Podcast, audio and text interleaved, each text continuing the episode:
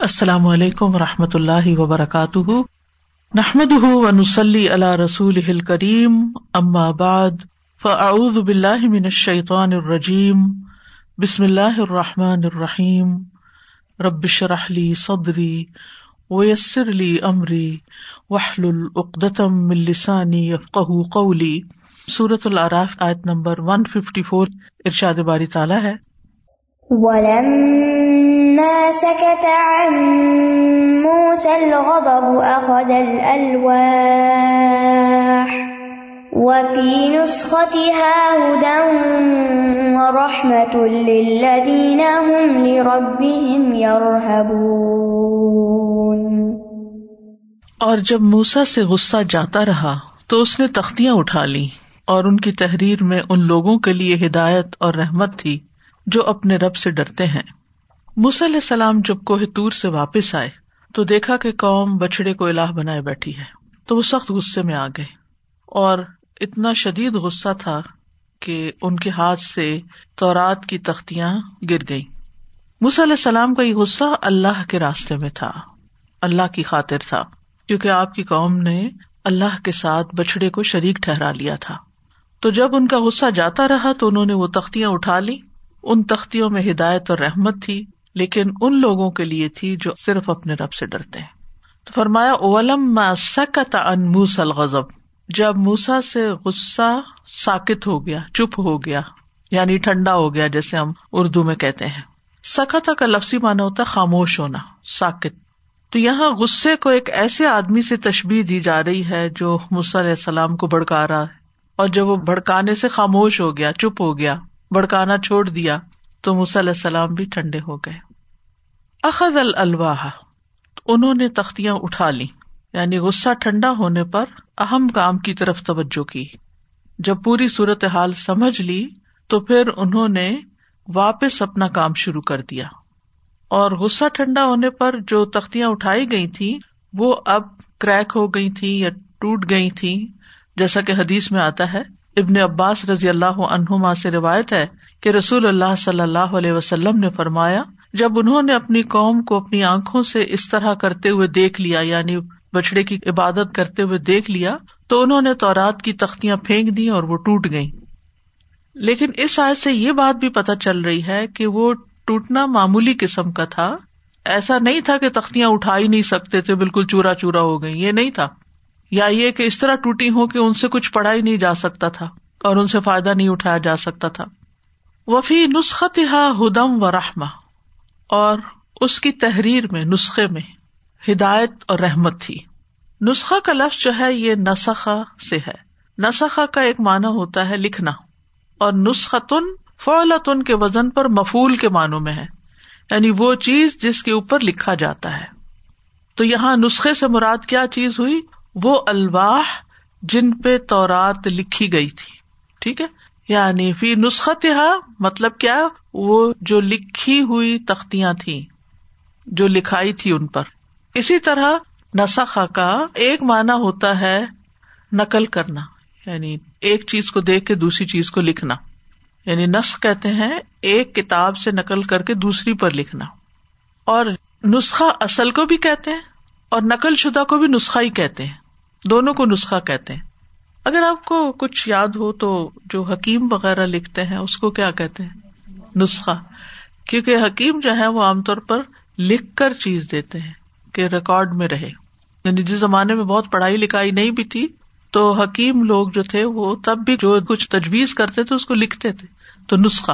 اس کا یہ مانا بھی ہو سکتا ہے کہ تختیوں کو پھینکنے کی وجہ سے جب وہ ٹوٹ گئی تو ان سے دیکھ کر دوسری جگہ سب کچھ نقل کر لیا گیا تو اس نسخے میں، نقل شدہ نسخے میں۔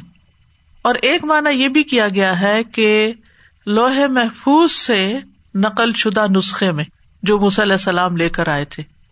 کیونکہ آپ کو معلوم ہے نا کہ تورات کو اللہ تعالیٰ نے اپنے ہاتھ سے لکھا تھا، لیکن وہ ان تختیوں پر نہیں لکھا تھا، لوہے محفوظ میں۔ اس سے ان تختیوں پر جو عبارت تھی وہ نقل شدہ تھی۔ اب جب وہ ٹوٹ گئی تو ان سے بھی آگے نقل کر لی گئی، لکھ لیا گیا اس کو۔ یا پھر یہ کہ لوہے محفوظ سے جو اصل تختیوں میں لکھا گیا وہ نسخہ کہلایا۔ بہرحال یہ دلچسپی کے لیے تھوڑی سی وضاحت ہے، ورنہ اصل بات بتانا یہ مقصود ہے کہ تورات لکھی ہوئی آئی تھی۔ ٹھیک ہے؟ قرآن مجید کیسے آیا تھا؟ کلام کی شکل میں آیا تھا۔ تورات نسخے کی شکل میں تھی۔ اور اس میں ہدایت اور رحمت تھی۔ ہدایت کا مطلب کیا ہے؟ کہ رہنمائی کی گئی تھی ان کی۔ اور ہدایت کی باتوں کو اس کتاب میں کھول کھول کے بیان کیا گیا تھا۔ یعنی گائیڈنس اور رحمت جو شخص اس گائیڈنس پر عمل کرے اور ان احکامات کو لے اور ان کے اوپر خود بھی عمل کرے اور ان کی تعلیم دے، تو اس کے لیے وہ باعث رحمت تھی۔ یعنی کتاب تو ہر پڑھنے والے کے لیے ہدایت کا باعث ہے، لیکن رحمت کا باعث کس کے لیے جو اس پر عمل کرتا ہے۔ اور جو اس کو آگے دوسروں کو سکھاتا ہے۔ للذین ہم لربہم یرہبون، اور یہاں جو خاص کوالٹی ان لوگوں کی بتائی گئی جن کے لیے کتاب ہدایت اور رحمت تھی، وہ وہ لوگ ہیں جو اپنے رب سے ڈرتے ہیں۔ رحبم رغبا رحبت کا لفظ قرآن میں آتا ہے۔ ایسے خوف کو کہتے ہیں رحبت جس میں احتیاط اور اضطراب شامل ہو، جس میں احتیاط اور اضطراب ہو۔ تو اس سے پتہ یہ چلتا ہے کہ آسمانی کتابوں سے صرف وہی لوگ فائدہ اٹھا سکتے ہیں جو اللہ سے ڈرتے ہیں۔ یعنی تورات کو بھی قرآن کریم کی طرح ان لوگوں کے لیے ہدایت اور رحمت قرار دیا گیا جو اللہ سے ڈرنے والے ہیں۔ کیونکہ جو لوگ اللہ سے نہیں ڈرتے، ان کے کان بھی بند ہوتے ہیں اور ان کی آنکھیں بھی حق نہیں دیکھتی اور وہ اس فیض کے چشمے سے محروم ہی رہتے ہیں۔ قرآن مجید کے شروع میں بھی آپ نے دیکھا ہوگا کہ الف لام دال کل کتاب رہی بفی ہدن لل متقین تو تقوا کا ایک معنی ڈرنا بھی کیا جاتا ہے۔ تو ڈرنے والوں کے لیے ہدایت ہے قرآن۔ اور یہاں بھی یہی بات کی گئی کہ تورات بھی اللہ سے ڈرنے والوں کے لیے ہدایت کا باعث ہے۔ اس آیت سے جو خاص باتیں پتہ چلتی ہیں، ان میں سے ایک یہ ہے کہ غصہ آنا انسان کی فطرت میں ہے۔ غصہ دو طرح کا ہوتا ہے۔ ایک مضموم، ایک محمود۔ ایک ناپسندیدہ، ایک پسندیدہ۔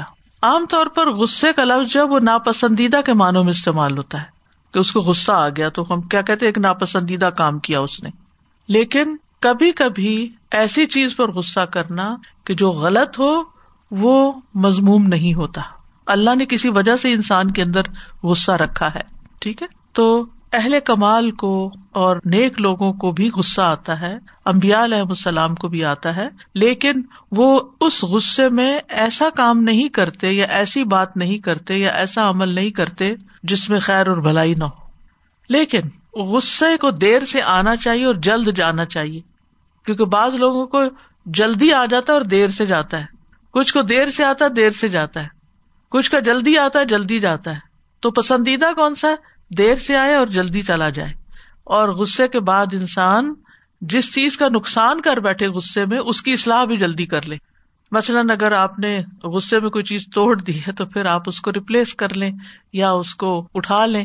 اب دیکھے موسا علیہ السلام کو غصہ آیا، تختیاں ان کے ہاتھ سے گر پڑی یا انہوں نے ڈال دی، ان میں کوئی کریک آ گیا۔ اب کیا ہوا؟ انہوں نے فوراً اس کی اصلاح کر لی۔ جو ہی بات ختم ہوئی، غصہ ختم ہوا، سب سے پہلے وہ تختیاں اٹھائی ہمیں بازو کا جب غصہ آتا ہے تو وہ غصہ اصلاح کے لیے ایک تو نہیں آتا، دوسرا یہ کہ پھر اس کو ہم اتنا لمبا کر دیتے ہیں کہ کوئی قسم کھا بیٹھتے ہیں اور خیر کے کام کو بالکل ہی چھوڑ دیتے ہیں۔ تو غصے کے بعد، غصے کی حالت میں کیے ہوئے نقصان کو پورا بھی کرنا چاہیے۔ اگر کوئی قسم کھا لیے تو اس کا کفارہ دے دیں، لیکن نیکی کا کام نہ چھوڑے اگر کسی کا کوئی نقصان کیا تو اس کا نقصان پورا کرے اگر کسی کو مارا ہے یا کوئی زیادتی کی ہے یا اپنا روا بات کی ہے تو اس کو سوری کرے اس سے معافی مانگ لے ام سلم رضی اللہ عنہ کہتی ہیں کہ وہ رسول اللہ صلی اللہ علیہ وسلم اور ان کے ساتھیوں کے لیے ایک پیالے میں کھانا لے کر آئی حضرت عائشہ بھی چادر اڑے ہوئے اور ایک پیالہ لیے ہوئے آئی ان کے پاس ایک پتھر تھا، جس سے انہوں نے ام سلم کے پیالے کو دو ٹکڑے کر دیا۔ نبی صلی اللہ علیہ وسلم دونوں ٹکڑوں کو جوڑ کر فرمانے لگے کھاؤ تمہاری ماں غیرت کا شکار ہو گئی ہے۔ دو بار یہ فرمایا، پھر رسول اللہ صلی اللہ علیہ وسلم نے حضرت عائشہ کا ثابت پیالہ ام سلم کو بھجوا دیا اور ام سلم کا ٹوٹا ہوا پیالہ حضرت عائشہ کو دے دیا، کیونکہ انہوں نے توڑا تھا پیالہ۔ نقصان پورا کرنا چاہیے، اس سے یہ پتا چلتا ہے۔ اصل میں اسی کے اندر یہ اخلاق ہو سکتا ہے جس کے اندر اللہ کا خوف ہو۔ اللہ کا ڈر جو ہوتا ہے نا، وہ انسان کو جھکا دیتا ہے اور ایسے ہی لوگ ہدایت سے فائدہ اٹھاتے ہیں۔ دنیا اور آخرت کی ساری بھلائیاں، ان کی بنیاد اللہ کا خوف ہے۔ سہل بن عبد اللہ کہتے ہیں، دنیا اور آخرت کی ہر بھلائی کی بنیاد اللہ سے خوف کرنا ہے۔ اور اس پر اللہ کا یہ فرمان، ولما سکت انموس الغضب اخذ الواح وفی نسخت ہدم و رحم لدین رب یرحبون آپ دیکھیے کہ کسی بھی ریلیشن شپ میں کیا چیز آپ کو اپنی زبان کو روک دینے میں مدد دیتی ہے؟ اللہ کا خوف۔ اور جن گھرانوں میں اللہ کا خوف نہیں ہوتا نا، ان کو اگر کسی دوسرے کی کوئی چھوٹی سی بات بھی بری لگتی ہے نا، تو فوراً بول دیتے ہیں ریئیکشن شو کر دیتے اگر بزدل ہو سامنے نہیں کہہ سکتے، تو پھر پیچھے پیچھے کسی اور کو کہیں گے۔ یہ ساس بہو کا جو جھگڑا ہوتا ہے، اس کی بنیادی وجہ یہ ہے کہ وہاں اللہ کا خوف نہیں ہوتا، اللہ کا ڈر نہیں ہوتا۔ ورنہ آپ دیکھیے کہ کوئی بھی نیا پودا آپ اپنے باغ میں لگاتے ہیں تو وہ ایک دن میں تھوڑی جڑ پکڑ لیتا ہے۔ اس کو پھلنے پھولنے میں وقت لگتا ہے۔ لیکن جہاں اللہ کا ڈر نہیں ہوتا، وہاں پھر کیا کرتے ہیں کہ فوراً ہی اس کے اوپر بولنا شروع کر دیتے ہیں۔ یہ ایسا کیوں ہو رہا ہے؟ یہ ویسا کیوں ہو رہا ہے؟ یا پھر کوئی ایسی پیشن گوئیاں شروع کر دیتے ہیں نیگیٹو باتیں کرتے ہیں۔ اب ایک نئی بچی کسی گھر میں آتی ہے، اس کو وہاں ایڈجسٹ ہونے میں، اس کو سمجھنے میں ایک وقت لگتا ہے۔ لیکن اگر آپ کو کوئی بات ناپسند آتی ہے اور آپ ساتھ کے ساتھ بولنا شروع کر دیتے ہیں اور پھر اپنے بیٹے سے بھی کہنا شروع کر دیتے ہیں، تو پھر نقصان کیا ہوتا ہے؟ بیٹا بھی بد دل ہوتا ہے۔ خود آپ بھی اپنے اندر غصہ پالتے ہیں، پھر کسی اور کو بتانا شروع کر دیتے ہیں اور بات بڑھتے بڑھتے حتیٰ کے گھر ٹوٹنے تک نوبت آ جاتی ہے۔ گھر کا ماحول کتنا خراب ہو جاتا ہے۔ ایک حل ہے، آپ اس غصے کو، اس ناپسندیدگی کو روک لیں۔ اور یہ کیا چیز رکوائے گی آپ سے؟ اللہ کا ڈر۔ ورنہ ہر وقت ہر انسان کے اندر شیتان کوئی نہ کوئی وسوسا ڈالتا رہتا ہے۔ تو پھر ایسی صورت میں فساد ہی فساد فساد ہی فساد، لڑائیاں، جھگڑے، پریشانیاں، حاصل کچھ بھی نہیں، نتیجہ کچھ بھی نہیں نکلتا۔ واختار موسى قومه سبعين رجلا لميقاتنا، فلما أخذتهم الرجفة قال رب لو شئت أهلكتهم، قال رب لو شئت أهلكتهم من قبل وإياي. أتهلكنا بما فعل السفهاء منا إن هي إلا فتنتك تدل بها من تشاء وتهدي من تشاء أنت ولينا فاغفر لنا وارحمنا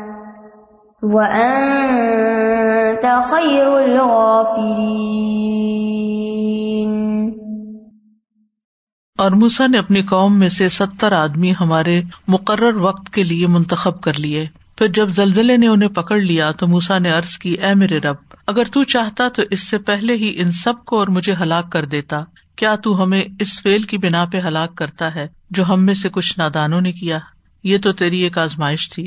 جس کے ذریعے تو جسے چاہتا ہے گمراہ کر دیتا ہے اور جسے چاہتا ہے ہدایت دے دیتا ہے۔ تو ہی ہمارا دوست ہے بس ہمیں بخش دے اور ہم پر رحم فرما اور تو سب سے بہتر بخش فرمانے والا ہے۔ یہاں پر علیہ السلام کے دوبارہ کوہ سینا پہ جانے کا واقعہ ہے۔ یعنی ایک تو وہ تھا جو پہلی وزٹ تھی جس میں تورات لے کر آئے تھے۔ اب اس بات کے مکمل ہونے کے بعد ایک دوسری وزٹ کا ذکر آ رہا ہے۔ اس میں کیا ہے کہ اللہ تعالیٰ نے علیہ السلام کو حکم دیا کہ آپ بنی اسرائیل کے ستر چنے ہوئے لوگوں کو لے کر کوہ تور پر جائیں۔ اور بنی اسرائیل نے جو بچڑے کی پرستش کی ہے، اس کی معافی کے لیے اللہ کے سامنے توبہ استغفار کرے تو جب وہ لوگ مقرر جگہ پر پہنچے تو اچانک زلزلہ آ گیا اور سب کے سب ہلاک ہو گئے۔ تو علیہ السلام نے دعا کی کہ اے اللہ، اگر تو چاہتا تو انہیں اور مجھے بھی یہاں آنے سے پہلے ہی ہلاک کر سکتا تھا۔ اے اللہ، ہمارے نادانوں نے جو مطالبہ کیا ہے، اس کی وجہ سے تو انہیں ہلاک نہ کر۔ یہ تو تیری طرف سے ایک آزمائش تھی، جس میں تو نے انہیں ڈالا۔ ہدایت اور گمراہی تو تیرے ہی ہاتھ میں ہے۔ تو اس دعا کے بعد اللہ تعالیٰ نے انہیں پھر دوبارہ زندہ کر دیا۔ وختار اموسا قوم سب میقاتنا جب بنی اسرائیل نے توبہ کر لی اور ہدایت پر آ گئے، توبہ کس چیز سے کی؟ وہ بچڑے والی بات سے۔ تو علیہ السلام نے اپنی قوم میں سے ستر بہترین آدمی ایک ریپرزینٹیشن کے ساتھ اللہ تعالی کی جناب میں معذرت پیش کرنے کے لیے ان کو دوبارہ کوہ تور پر لے گئے۔ یہ ستر آدمی کون تھے اور کیوں گئے تھے اس میں تھوڑا سا مفسرین میں اختلاف بھی ہے۔ ایک رائے یہ ہے کہ وہ تورات کی یقین دہانی کے لیے کوہ تور پر گئے تھے۔ کیسے؟ جب موس علیہ السلام نے کوہ تور سے واپس آ کے قوم سے کہا کہ اللہ تعالیٰ نے یہ مجھے تورات دی ہے اور یہ تمہارے لیے ہدایت ہے اور رحمت ہے اور سب جو بات اوپر گزری۔ تو انہوں نے کہا کہ اگر واقعی اللہ تعالیٰ کی طرف سے نازل شدہ ہے تو ہم چاہتے ہیں کہ تم ہمیں بھی وہاں لے جاؤ اور ہم بھی اللہ تعالیٰ سے کلام کرنا چاہتے ہیں۔ اور جب تک ہم خود نہ بات کریں ہم نہیں مانیں گے کہ تمہیں واقعی اللہ نے یہ کتاب دی۔ اس سے اندازہ لگائیں کہ وہ کیسی قوم تھی۔ کہا جاتا ہے کہ علیہ السلام انہیں لے کے کوہ تور پہ گئے۔ وہاں اللہ تعالیٰ سے ہم کلام ہوئے، جسے ان لوگوں نے بھی سنا۔ لیکن سننے کے بعد ایک نیا مطالبہ کر دیا۔ اور کیا کہ جب تک ہم اللہ تعالیٰ کو سامنے نہ دیکھیں، ہم نہیں مانیں گے۔ اس پہ زلزلہ آیا اور یہ مر گئے۔ دوسری رائے یہ ہے کہ یہ ستر آدمی وہ ہیں جو پوری قوم کی طرف سے بچڑے کی عبادت کے جرم پر توبہ کرنے کے لیے اور معذرت پیش کرنے کے لیے گئے تھے۔ اور وہاں جا کر انہوں نے اللہ تعالیٰ کو دیکھنے کی خواہش ظاہر کی۔ سورت البکرا میں اس کی تفصیل آتی ہے وہ اسکول تم یا موسا لن من اللہ کا حتہ نر اللہ جہرتن و اخذت کم مسا اقت و ان تم تنظرون ثم باسنا کم ممباد موتی کم لا اللہ کم تشکرون اور جب تم نے کہا، اے موسا جب تک ہم اللہ کو سامنے نہ دیکھ لیں ہر گز تمہارا یقین نہ کریں گے۔ تو تمہیں بجلی نے پکڑ لیا اور تم دیکھ رہے تھے۔ پھر ہم نے تمہاری موت کے بعد تمہیں دوبارہ زندہ کیا۔ شاید کہ تم شکر ادا کرو۔ تو یہ وضاحت تو خود قرآن مجید کے اندر آتی ہے۔ تیسری وجہ یہ بتائی جاتی ہے یعنی بچڑے کی عبادت سے منع نہ کرنے والے لوگ جو تھے وہ کوئی طور پہ گئے۔ جیسا کہ آپ جانتے ہیں کہ پیچھے سے جو قوم تھی وہ تین حصوں میں بٹ گئی۔ ایک وہ تھے جنہوں نے بچڑے کو معبود بنا لیا اور پوجا میں لگ گئے۔ دوسرے وہ تھے جو ان کو منع کرتے تھے کہ یہ نہ کرو۔ اور تیسرے وہ تھے جنہوں نے منع نہیں کیا تھا۔ تو یہ جنہوں نے منع نہیں کیا تھا، یہ گئے تھے وہاں معافی مانگنے کے لیے۔ چوتھی رائے یہ بھی ہے کہ یہ ستر آدمی وہ ہیں جنہیں اللہ کے حکم سے تور پر لے جانے کے لیے قوم میں سے چنا گیا تھا۔ وقت آ رہا، چنا۔ اور وہاں جا کر انہوں نے اللہ سے دعائیں کی۔ ان میں ایک دعا یہ بھی تھی کہ یا اللہ، تو ہمیں وہ کچھ عطا کر جو اس سے پہلے تو نے کسی کو نہ دیا ہو اور نہ آئندہ کسی کو دینا۔ اللہ تعالیٰ کو یہ دعا پسند نہ آئی، جس پر وہ زلزلے کے ذریعے ہلاک کر دیے گئے۔ یعنی اس قسم کی جو مینٹلٹی ہے کہ مجھے وہ مل جائے جو کسی کو نہیں ملا اور کسی کو کبھی نہ ملے۔ اتنی خود غرضی والی بات ہے نا۔ تو یہ دعا پسند نہیں آئی۔ لیکن مفسرین کی میجورٹی جو ہے وہ نمبر دو رائے کی طرف گئی ہے کہ ستر لوگ وہ تھے جو اپنی قوم کی طرف سے، سب کی طرف سے نمائندہ بن کے بچڑے کی عبادت کرنے کے اوپر توبہ کرنے کے لیے گئے تھے، یا بچڑا بنانے کے جرم کی توبہ کے لیے۔ یعنی توبہ کرنے گئے تھے وہاں۔ فلم نہ اخذت ہوں مرج فتو تو جب ان کو زلزلے نے پکڑ لیا، بے ہوش ہو کے ہلاک ہو گئے کالا رب بلو اہلک تہم من قبل و ایا کہنے لگے، اے رب، اگر آپ چاہتے تو ان کو اس سے پہلے ہی ہلاک کر دیتے، مجھے بھی کر دیتے ساتھ ہی۔ کہا جاتا ہے کہ علیہ السلام اللہ تعالیٰ کے حضور بہت آجزی کے ساتھ گڑ گڑاتے رہے اور دعا کرتے رہے رب لوش تہلک تہم من قبل و ایا اب من قبلو کا کیا مطلب ہے؟ من قبلو کا مطلب یہ کہ ان کے بنی اسرائیل سے نکلنے سے پہلے یعنی قوم کے اندر ہی، تاکہ ان کو مرتا ہوا ان کی قوم دیکھتی تو مجھ پہ الزام نہ رکھتے۔ اب میں واپس جا کے کیا منہ دکھاؤں گا کہ کدھر گئے وہ ستر لوگ؟ اور اگر تو چاہتا تو صرف ان کو نہیں، مجھے بھی تو ہلاک کر سکتا تھا۔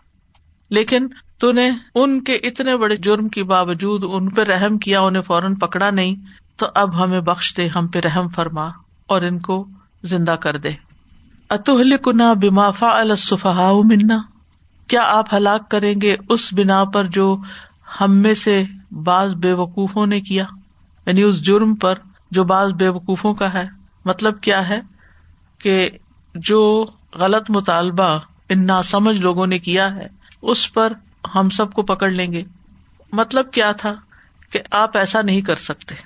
اس کو کہتے ہیں استفام انکاری۔ یعنی سوال کر رہے ہیں لیکن مطلب یہ کہ آپ یہ نہیں کر سکتے۔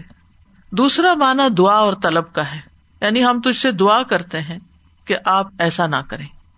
تو ایک طرح سے علیہ السلام معذرت بھی پیش کر رہے ہیں۔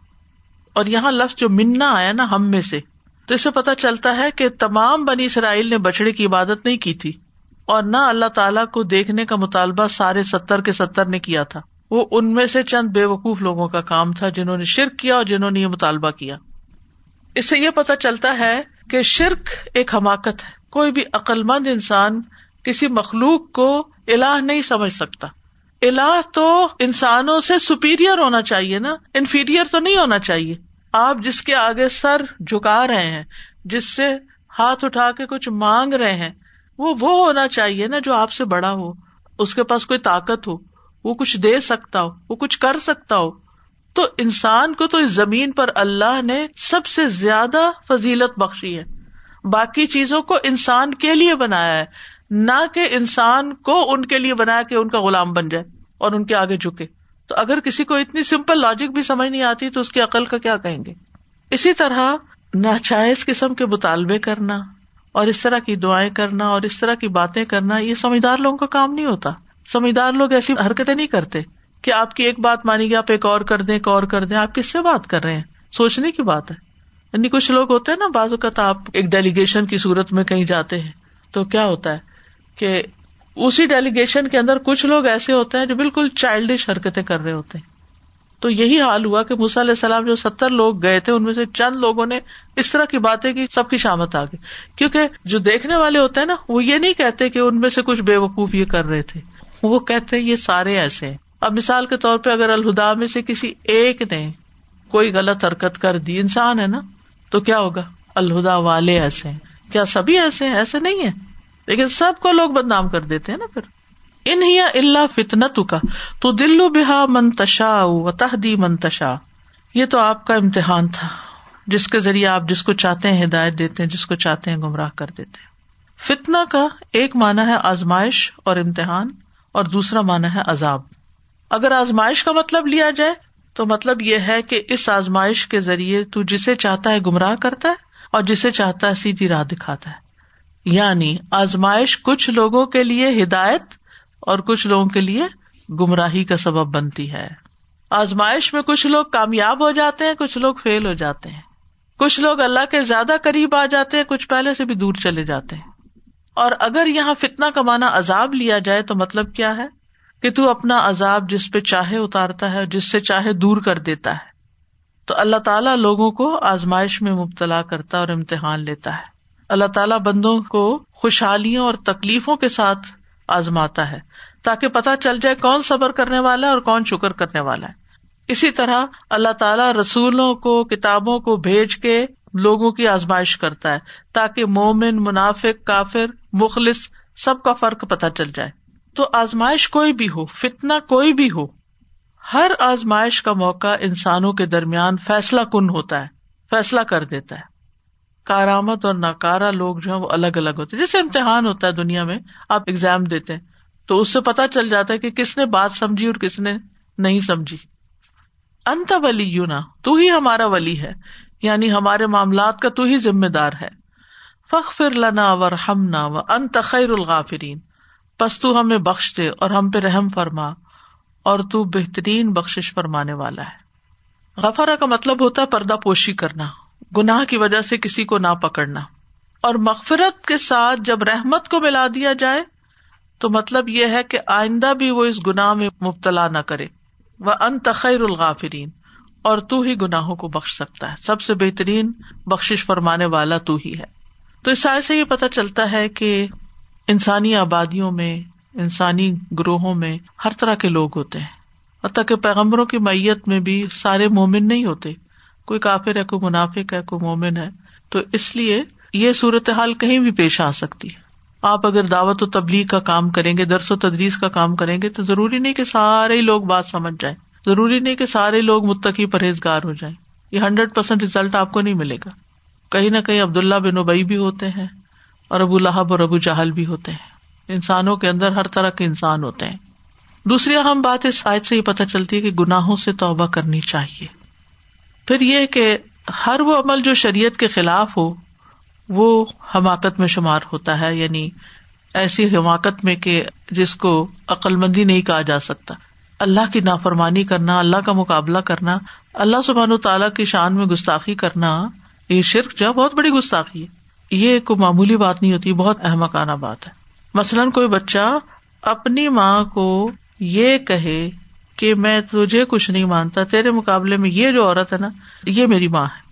کیا کہیں گے کہ ماں تو وہ ہوتی ہے جو جنم دیتی ہے، تو یہ کیسے ماں ہو گئی تمہاری؟ یہ تو بے وقوفی کی باتیں کرتا ہے نہ سمجھی کی باتیں۔ تو دنیا میں کسی بھی چیز کو وہ مقام نہ دینا، وہ چیز نہ سمجھنا جو وہ ہے، وہ نام کسی اور کو دے دینا، وہ مقام کسی اور کو دے دینا، یہ بھی ایک نہ سمجھی کی بات ہوتی ہے۔ کہاں اللہ کی شان میں ایسی گسا پھر یہ بھی اس سے پتا چلتا ہے کہ ہدایت دینا اور گمراہ کرنا دونوں اللہ کے اختیار میں ہے پھر یہ ہے کہ صاحب اخلاق لوگ جو ہیں، وہ اپنی غلطی کا ازر پیش کرتے ہیں۔ کیسے علیہ السلام نے اپنی معذرت پیش کر دی اور پھر دعا کی اور پھر اللہ تعالی کے ناموں کے ساتھ دعا کرنا، وسیلہ پکڑنا درست ہے۔ انت ولی یونا یہ ایک طرح سے اللہ کی صفت جو ہے نا، الولی، اس کا واسطہ دیا جا رہا ہے۔ انت ولی یونا فخر لنا۔ واكتب لنا في هذه الدنيا حسنة وفي الآخرة إنا هدنا إليك. قال عذابي أصيب به من أشاء. ورحمتي وسعت كل شيء. فسأكتبها للذين يتقون ويؤتون الزكاة والذين هم بآياتنا يؤمنون. اور ہمارے لیے اس دنیا میں بھی بھلائی لکھ دے اور آخرت میں بھی۔ بے شک ہم نے تیری طرف رجوع کر لیا ہے۔ اللہ تعالیٰ نے فرمایا، میں اپنا عذاب جسے چاہتا ہوں پہنچاتا ہوں۔ اور میری رحمت ہر چیز پر چھائی ہوئی ہے۔ بس میں ضرور اسے ان لوگوں کے لیے لکھ دوں گا جو تقوی اختیار کرتے ہیں اور زکوٰۃ ادا کرتے ہیں اور جو ہماری آیات پر ایمان لاتے ہیں۔ یہ علیہ السلام کی دوسری دعا ہے۔ پہلی دعا کس لیے تھی؟ نقصان دور کرنے کے لیے۔ اور دوسری دعا فائدہ حاصل کرنے کے لیے۔ وقت لنا فی ہاد دنیا حسنتا و فل آخرا اور تو ہمارے لیے اس دنیا میں بھی بھلائی لکھ دے۔ دنیا کی حسنا کیا ہے؟ علم نافع۔ رزق واسع، عمل سالے یہ دنیا کی بھلائیاں ہیں۔ وفیل آخرت یہ حسنا آخرت میں بھلائی کیا ہے؟ وہ جو اللہ نے اپنے نیک بندوں کے لیے جنت کی شکل میں رکھی ہے۔ انا ہدنا الیک۔ بے شک ہم تیری طرف توبہ کرتے ہیں۔ ہاد یہود کا لفظ اس وقت بولا جاتا ہے جب کوئی رجوع کرے اور توبہ کرے، پلٹ آئے۔ یعنی ہم اپنی غلطی کا، کوتاہی کا اقرار کرتے ہیں اور اپنے سارے معاملات تیرے سپرد کرتے ہوئے تیری ہی طرف لوٹتے ہیں۔ تو اللہ تعالیٰ نے کیا فرمایا؟ قول عذاب اصیب بھی من اشا میں اپنا عذاب جسے چاہوں گا پہنچاؤں گا۔ یعنی یہ علیہ السلام کی دعا کا جواب ہے۔ علیہ السلام کی دعا جو تھی، وہ مطلق تھی یعنی عام دعا تھی۔ ان کو جو اپنی قوم کے ساتھ محبت تھی یا ان کی خیر خواہی تھی، اس کی وجہ سے انہوں نے دنیا اور آخرت کی ساری بھلائیاں مانگی لیکن اللہ تعالیٰ نے اس کے جواب میں اپنے عذاب اور رحمت کا اصول بتا دیا کہ میری رحمت کس پہ نازل ہوتی ہے اور میرا عذاب کس پہ نازل ہوتا ہے۔ اور یہاں پر فرمایا، من اشا جس کو میں چاہوں گا۔ اور اللہ تعالیٰ کا چاہنا، اللہ تعالیٰ کا ارادہ کرنا اس کی حکمت اور عدل کے ساتھ ہوتا ہے۔ ایسے ہی نہیں جیسے انسان کرتے ہیں کہ جو میری مرضی، جو میرا دل چاہے۔ ایسے نہیں کرتے اللہ تعالیٰ۔ اللہ تعالیٰ جو کوئی فیصلہ کرتے ہیں، عدل پر مبنی کرتے ہیں۔ کس کو عذاب دینا کس کو نجات دینی۔ اور پھر حکمت کے ساتھ کرتے ہیں۔ وہ رحمتی وسعت کل شعی خوشخبری بھی سنا دی کہ میری رحمت ہر چیز پر حاوی ہے، چھائی ہوئی ہے۔ میری رحمت نے نیک بد سب کو ڈھانپ رکھا ہے اور یہ دنیا میں ہے۔ آخرت میں تو صرف ان کو ملے گی جو تقوی اختیار کریں گے۔ اور کل شہی میں ساری مخلوق شامل ہے۔ صرف انسان نہیں، حیوانات پر بھی اللہ کی رحمت ہے، سب داخل ہے۔ اور اسی طرح ابلیس بھی اور کفار بھی ان پہ بھی اللہ کی رحمت ہو رہی ہے کہ ان کو مہلت دی ہوئی ہے۔ لیکن قیامت کے دن یہ رحمت کس کے لیے ہوگی؟ تقوا والوں کے لیے۔ حسن اور قطع سے روایت ہے۔ انہوں نے کہا کہ دنیا میں اللہ کی رحمت وسیع ہے نیک اور بد کے لیے اور قیامت کے دن تقوا والوں کے لیے خاص ہوگی۔ اسی لیے فرمایا فس اکتبہ للذین یتقون تو میں ضرور ان لوگوں کے لیے لکھ دوں گا اس رحمت کو جو تقوا اختیار کرتے ہیں۔ تقوا کا ایک معنی بچنا بھی ہوتا ہے۔ یعنی جو شرک سے بچتے ہیں، گناہوں سے بچتے ہیں وہ یو زکات اور زکوٰۃ ادا کرتے ہیں، جو ان کے مالوں میں فرض ہے، اس کو دیتے ہیں۔ کہا جاتا کہ علیہ السلام کی قوم جو ہے، وہ مال کی بہت شدید حریث تھی۔ تو ان پر زکوٰۃ کی ادائیگی بہت مشکل ہوتی تھی۔ تو اس لیے یہاں خاص تاکید سے زکوٰۃ یعنی نماز وغیرہ کا ذکر نہیں کیا زکوٰۃ کا کیا جس میں وہ ٹال مٹول کرتے تھے۔ یعنی اس کو خاص اس لیے کیا گیا۔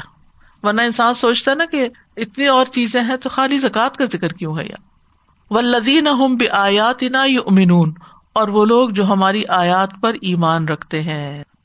آیات پر ایمان کامل یہ ہے کہ انسان ان کو سمجھتا ہو، تبھی ایمان ہو سکتا۔ ورنہ تو یہ کہ آپ کہیں، جو آپ کے دل میں بات ہے نا، وہ میں اس کو مانتی ہوں۔ پتہ ہی نہیں کیا ہے آپ کے دل میں، تو میں کیا مان رہی ہوں؟ یہ کتنی عجیب بات ہے۔ تو اب اسی طرح میں ان آیات کو مانتی ہوں۔ ٹھیک ہے۔ بھائی کیا کہتی ہے یہ آیتیں؟ کیا مانتے ہیں اس میں سے؟ کچھ پتا نہیں۔ ہاں بس اتنا پتا کہ اللہ کی طرف سے ہی اتنا مانتی ہوں کہ اللہ کی کتاب ہے، لیکن یہ کامل نہیں ہے۔ ایمان کامل یہ ہے کہ آپ سمجھ کے مانے کیا کہا جا رہا ہے۔ تو اس سائز سے یہ پتا چلتا ہے کہ ہمیں اللہ سے دنیا اور آخرت کی بھلائی مانگنی چاہیے۔ نبی صلی اللہ علیہ وسلم کے بارے میں پوچھا گیا۔ قطع نے حضرت انس سے پوچھا رضی اللہ عنہ سے کہ نبی صلی اللہ علیہ وسلم کون سی دعا کثرت سے مانگا کرتے تھے؟ تو انس رضی اللہ عنہ نے کہا، آپ کثرت سے جو دعا مانگتے تھے وہ یہ تھی اللہ آتی نا فی دنیا حسنا و فی الآخرت حسنا وقینا عذاب النار۔ اور جب بڑی دعا مانگنا چاہتے تو مزید بھی مانگتے تھے۔ اس آئے سے یہ بھی پتا چلتا کہ اللہ کی رحمت وسیع ہے۔ سورت غافر میں بھی آتا ہے وسیع تھا کل شعی ان رحمتم و علما۔ اور اللہ کی رحمت اس کے غزب پر بھاری ہے۔ اللہ کی سو رحمتیں ہیں۔ جن میں سے ننانوے رحمتیں آخرت کے لیے ہیں، جو قیامت کے دن وہ اپنے بندوں کو عطا کرے گا۔ دنیا میں کافر پر بھی اللہ کی رحمت ہے۔ اللہ کی رحمت کو مقید نہیں کرنا چاہیے کہ صرف ہم پہ رحم فرما کسی اور پہ نہیں۔ اللہ کی رحمت پانے والے کام بھی کرنے چاہیے، جن میں خاص طور پر نماز، زکوٰۃ، اللہ اور اس کے رسول کی اطاعت ہے۔ اسی طرح جب قرآن پڑھا جا رہا تو خاموشی اختیار کرو، غور سے سنو تو جو ایسا کرے اس پر بھی اللہ کی رحمت ہے۔ پھر اسی طرح حاضہ کتاب انزل نہ ہو مبارک ان فتب بتق اللہ کم ترحمون۔ یہ کتاب ہے جسے ہم نے نازل کیا ہے، بڑی برکت والی ہے بس اس کی پیروی کرو اور بچ جاؤ تاکہ تم پہ رحم کیا جائے۔